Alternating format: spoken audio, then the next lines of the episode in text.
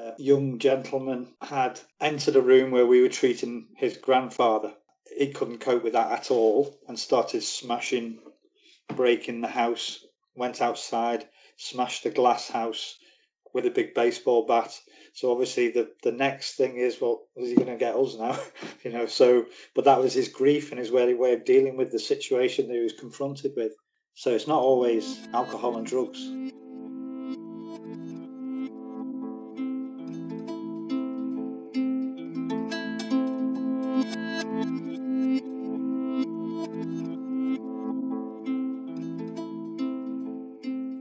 Hello and welcome to our podcast. We will talk about violence against paramedics and why it has to stop.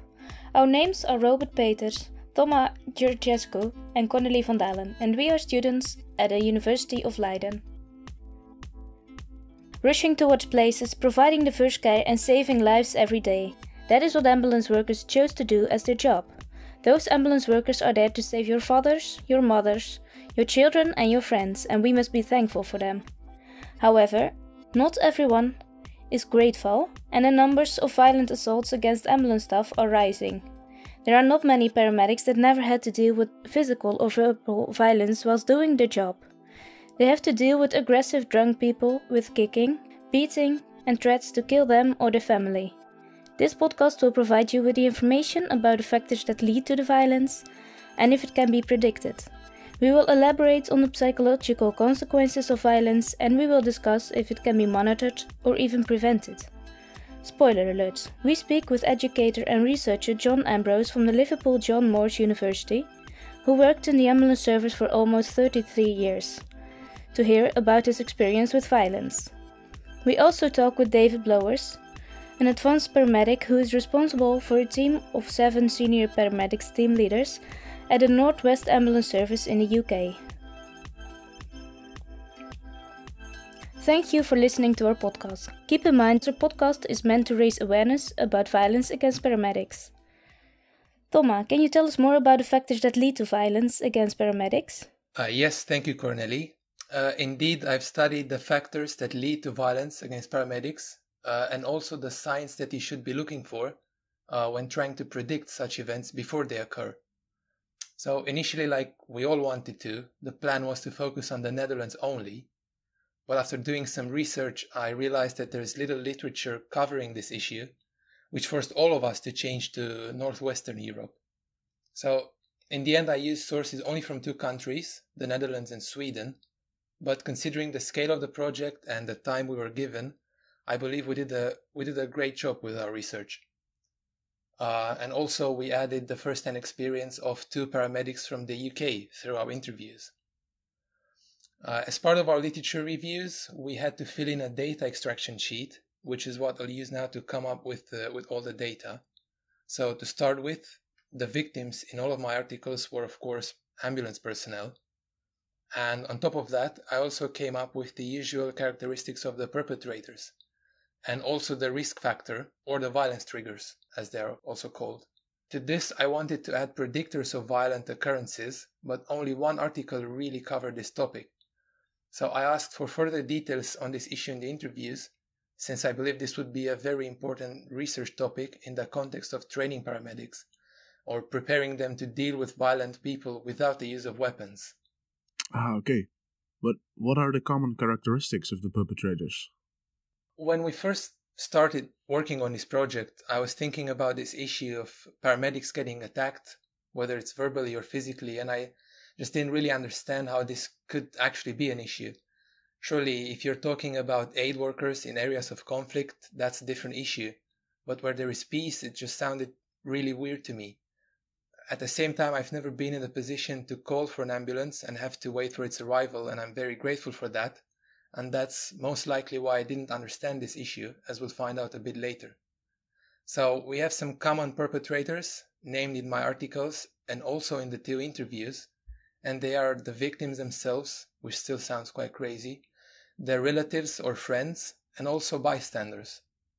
Why would friends or bystanders suddenly attack paramedics? We'll understand when talking about the violence triggers, which is my, my central theme. So, rather nicely for my part of research, my findings were later confirmed in the interviews, as we're about to hear. often you'll get quite often for, for, for a death or somebody that's um, that needs resuscitation perhaps the people that are already there are usually quite calm it's the people that arrive later so we'll call the family and the family and neighbors arrive uh, and they would um, possibly uh, become more upset than the people already there it's, it's, it's a strange way that the mind works isn't it that can be challenging sometimes um, so I've been to a few cases like that where there's been knives involved uh, and weapons. Um, family situations generally and occasions, uh, funerals, wakes, Christmas, New Year, you know, all those celebrations when families get together can be a trigger, uh, as you mentioned. Uh, so it's the perceptions that people have. Um, and that's linked to the concerns for family members, family members, friends, etc. So if you imagine going to all these cases over and over again, and we're confronted by family members who are affecting the care of their particular family member, um, that can become almost irritating sometimes. You think, well, you just go away and leave us to do what, what we have to do. So, as you can see, it's friends, relatives, bystanders, sometimes even the victims themselves, that attack the people that are there to save lives. How crazy does that sound? But there is some reason behind these crazy moments. I suppose the reasons for the crazy moments are those factors that lead to violence. So, what have you found out from this point of view? Yeah, so there are two main violence triggers mentioned in almost uh, all of the seven articles I studied, and also in both interviews but I'll start with some of the more unique reasons that I've come across. For example, the preconceived notion about how paramedics are supposed to act is mentioned once and compared quite nicely to people watching American movies like Baywatch and getting a false idea about how an ambulance crew works. Also, access to firearms and people running away from the police is a mentioned trigger. Presumably, that person injures itself while running away from the cops and is also armed but still calls for an ambulance, and the tensions are high in such an encounter, which could lead to an altercation. And I'd also like to mention a cause included in three of the seven articles, but not mentioned in any of the two interviews, which is immigrant families. It could be in the form of a cultural or language barrier, or the mistrust that minority patients could have in the, in the emergency services and whether they care about their well being. They could believe that since they are migrants, the paramedics won't be very interested in saving them, which results in a suspicious and violent attitude even before the ambulance arrives. But the two main violence triggers are the consumption of alcohol and drugs, especially when combined with a crowd, and the feelings associated with the moment you're waiting for an ambulance, and that could be pain, impatience, fear, grief, or frustration. And I'll leave it to John to better explain those two factors. So the common triggers I've observed. Yeah. The I, I suppose um, I've mentioned a few already in that yeah. brief introduction. Um, you could say that uh, when we go to situations involving death, um, bereavement, it's people's response to that. So people will respond, obviously, in a variety of ways. Some um, will deal with it really well and be quite quiet and calm. Uh, others are obviously upset for whatever the situation is. Um, and as I said before, um, some people react aggressively because they can't cope with the particular situation they found themselves in, where you know someone they love has died or potentially going to die, uh, and we're in their house treating this particular person in this confined space, and their reaction um, is it can be inappropriate. Um, when they look back on it. We've had um, triggers. Obviously, the the the, um, the one that everybody thinks is alcohol. So alcohol, um, drugs. When we go to cases involving um, um, alcohol and drugs, it might be nothing to do with those for the actual case. It could be a diabetic, for example. Just happens that there's a lot of people who've had, a, had a, alcohol uh, around the scene uh, they can be a, a particular that can be a particular trigger. So if you've got uh, a crowd of people who are at the scene, might not even know the patient, had nothing to do with them. You might have been to nightclubs yourself where somebody's collapsed and you think, you know, try and care for them, etc. But you'll get people who'll busy bodies as we call them, um, who'll come in and try and um, create a fuss, should we say? Um, they might have been waiting for an ambulance for five minutes, ten minutes, fifteen minutes, and they become agitated about that, and there's violence as even before we've um, got out the ambulance. Finally, uh, you said something about predicting such incidents. What did you come up with regarding this? Out of all my articles, only one focused on the prediction of violent events, and it says that in the title too, which is Predictors of Workplace Violence Among Ambulance Personnel, a longitudinal study.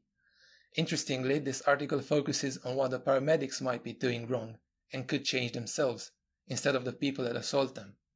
There are two such risk factors mentioned paramedics that are uncompromising towards patients, so a paramedic that can't accept the violent behavior of somebody and acts too aggressively himself, instead of trying to defuse the situation in a more diplomatic manner. And the second one would be paramedics that have issues with their superiors, so let's say disgruntled employees that probably don't enjoy going to work anymore and don't really care about the consequences of their actions. At the same time, you could study the triggers that have been mentioned already in order to work out how to predict such a tricky situation. And once again, we will play you what John had to say about this topic. Well, I, th- I think again, just repeating, Yeah, it repeating might what be said before. It's it's a bit like, well, okay, we're going to a case where alcohol and drugs are involved, and we'll be given that information. Sometimes we aren't, uh, and and and we- we're given something like, patient's got a headache, and we get there, and there's a whole bank of chaos, uh, uh, like a domestic or something like that, and all of a sudden you're in the living room of this house where a domestic's going on, and you weren't given any warning. Um, but if you do get warning, it'll be well, there's alcohol involved, there's drugs involved. If it's a, a case where it's involving um, grief of any nature, um, you would be on high alert and have a, a high index of suspicion that this could potentially go one way or the other. So you have to um, almost predict it and get get in there early to to stop that happening. Um, again, any trauma that we go to, particularly in the public environment, that can be a trigger, uh, not a trigger, sorry, a predictor. Right, I hope this sets up the rest of this podcast nicely. And following me, it's, it's Robert and the psychological impact that workplace violence has on paramedics. Yeah, thank you, Dama. Uh, when we study the psychological consequences of violence against paramedics, we see several trends. It is, for example, widely argued that verbal and physical violence against ambulance personnel affects their psychological and emotional well being. First of all, I must tell you up front that due to time reasons, in this podcast I will only briefly discuss the development of post traumatic symptoms and limit my focus on burnouts. But how have they measured this, I hear you asking? Well, I want to highlight one measurement tool that is particularly interesting. That is the Maslach Burnout Inventory. And as you might expect by the name, it was constructed by Susan E. Jackson and Christina Maslach. And it consists of 22 items and uses five skills. And from those five skills, I want to elaborate on three of them, which are also the three components of a burnout. And the first is emotional exhaustion, which measures someone's feelings of being emotionally overextended and exhausted at work. And the second skill is depersonalization. This measures a distant or indifferent attitude towards work. And depersonalization manifests as uh, negative, callous, and cynical behaviors, or for instance, interacting with colleagues or patients in an impersonal manner. The third skill is personal accomplishment, which measures feelings of competence and successful achievement in one's work with people. Uh, when scores are low on the personal accomplishment skill, we see there is the tendency to negatively evaluate the worth of one's work, feeling insufficient in regard to the ability to perform one's job, and a generalized poor professional self esteem. Could you give us an illustration of some of the results you found? Yes, of course. A particularly representative study was conducted in Spain in 2015. This study evaluates the most extensive pre hospital emergency service in Europe and one of the most important uh, worldwide, and can therefore be taken as an excellent indicator of the problem existing in this sector. Well, first of all, they use the Maslach burnout inventory, as just told you about. And besides that, they also use the uh, General Health Questionnaire, which is supposed to measure different aspects of mental health. It aims to detect mild psychiatric disorders, like, for instance, insomnia, anxiety, and severe depression. Okay, so try to keep this in mind because we will see this back in the results. When we look at the burnout syndrome, we see that the study has found that professionals who had been exposed to physical violence presented a significantly higher percentage of emotional exhaustion and depersonalization than those who had not been subjected to any aggression. And similarly, uh, professionals who had suffered verbal aggression presented a significantly higher percentage of depersonalization than those who had not suffered any aggression. And what about personal accomplishment? That is also a component of a burnout, right? Yes, you were right. Uh, this study, however, did not find any significant differences in personal accomplishment levels, depending on whether these professionals had been subjected to aggression or on the type of violence that was experienced. This is remarkable because this differs from previous studies. Thereby, I must say that those studies are studies about violence against nurses and emergency department workers. A possible explanation is that professionals working in pre hospital emergency care, in other words, ambulance officers, are highly motivated and, in spite of the aggression, still feel that their potential is realized. You also mentioned the general health questionnaire before. Did that give any results worth mentioning? Well, good that you ask. Actually, there were only significant differences on the anxiety subscale. We see that paramedics who have experienced physical violence scored higher in contrast to those who had not experienced any aggression. Those that have experienced verbal violence do also score higher on the anxiety subscale, but not as high as those who've, who've been subject to physical violence.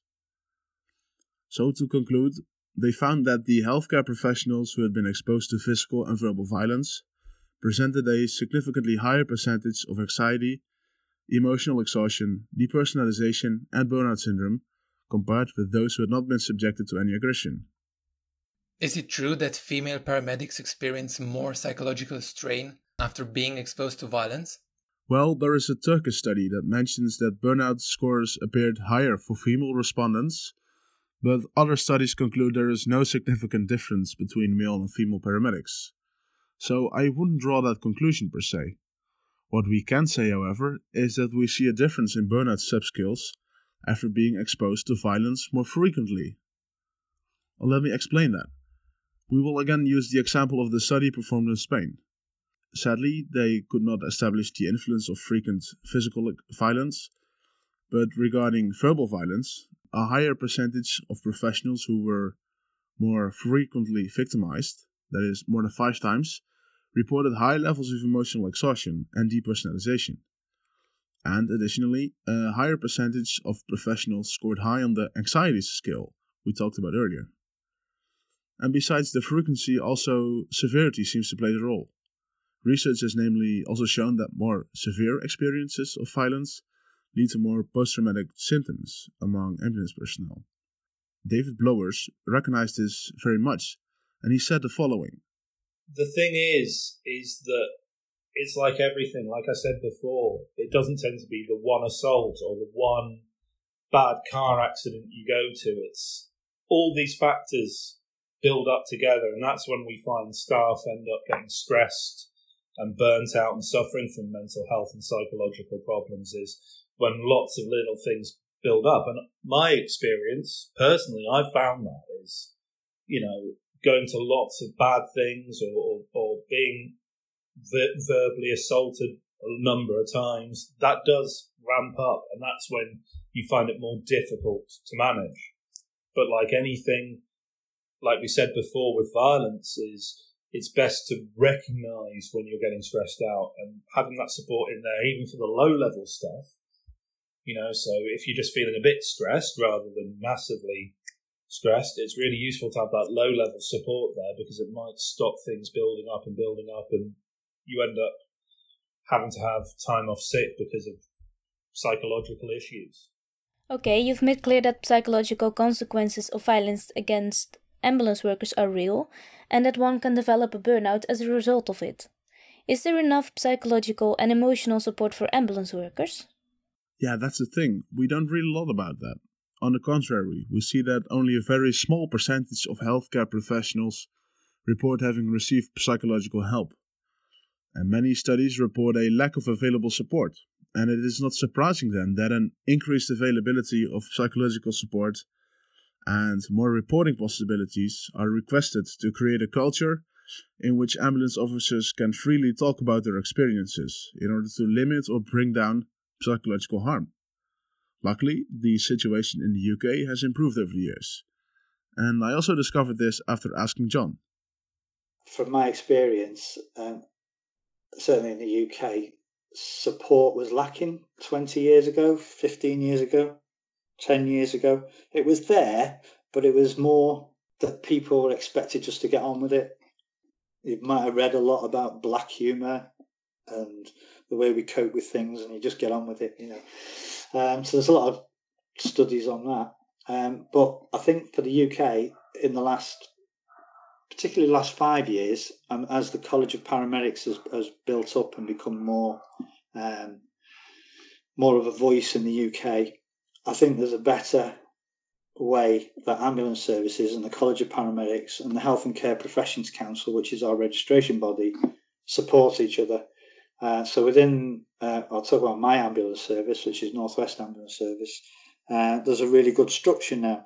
So they really identify the health and well-being of the staff and look after that and manage um, um, uh, how how how their staff cope with um, these incidents and other incidents. You know, it doesn't have to be violence or stress. It just could be just just health and well-being generally.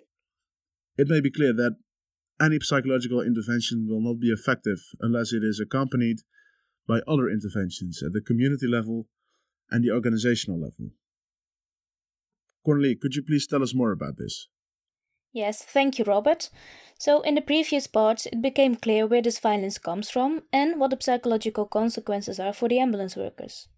But the next question is how can we try to reduce and monitor and maybe even prevent an event like this from happening?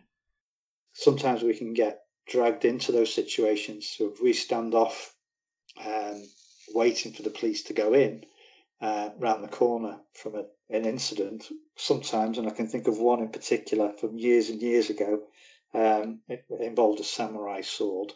Uh, but uh, we were called by this person, and then they um, somebody around the corner had seen us and, and sort of almost dragged us to this incident. Uh, so we were almost pulled into this incident where we didn't want to go because the general public were there and their expectation was that, well, you're the ambulance service, come and treat this patient. And we're thinking, well, there's knives involved and it's a very big knife. So should we really? So, uh, um, so we did get involved in that, but we, we dealt with it uh, professionally. Are there specific things that we can do to improve the safety of ambulance personnel? Unfortunately, not that much. There are only a few little things that you can do to provide this, but always try to treat the ambulance personnel the way they should be treated. Always keep in mind that they are there to try and save a life, even if it is not working out exactly the way you want it to work out. They are also just human, and sometimes there is just nothing more they can do about the situation. It can also be really helpful to give an advanced warning when you know that a patient might be drunk, high, or has a violent background. And if you are a first responder and you know more about the situation, always make sure that you tell the ambulance crew everything they need to know. Not just what happened, but also who they are dealing with. Luckily, there are solutions to reduce, prevent, or monitor the violence in some ways and to improve the safety of the ambulance personnel. The first one that I want to mention is training, focused on different elements. Preferably, these trainings are given during the education because it would lower the chances that new ambulance workers suffer from large, violent situations and the consequences of them. For the ambulance workers that are already in the field, training lessons can be given afterwards as well. It is just really important that the trainings are of good quality and that there is some sort of refreshment training after 10 years to keep the effectiveness of it. Now, what is actually included in these trainings? What are the elements? There are actually a lot of different trainings that can be given, and the first one is self defense classes. And there are actually ambulance services that already offer these kind of trainings, but there are different kind of self defense classes, so everyone can choose the best option for themselves, if that is karate or Krav Maga. Uh, so that makes this solution even better. Uh, besides the actual improvement of self defense techniques, like blocking punches, it just gives a great confidence boost as well.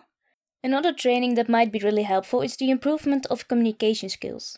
Ambulance workers have to communicate with dispatchers, but they also need to know how the communication can effectively calm the patients and family members down. This would come in handy as a prevention tool, whilst the self defense is used when there's already violence going on. Some also say that carrying self defense weapons like pepper spray or even a gun would give a great confidence boost, but the critique is that it goes against their primary goal of helping people. Therefore, the, this option has never been executed at all. However, what does John Ambrose think of the possession of self defense tools? I would disagree. I mean, it depends on where you look in Europe. Obviously, you're looking at Europe, aren't you, rather than worldwide? Uh, it depends where you look worldwide, I suppose.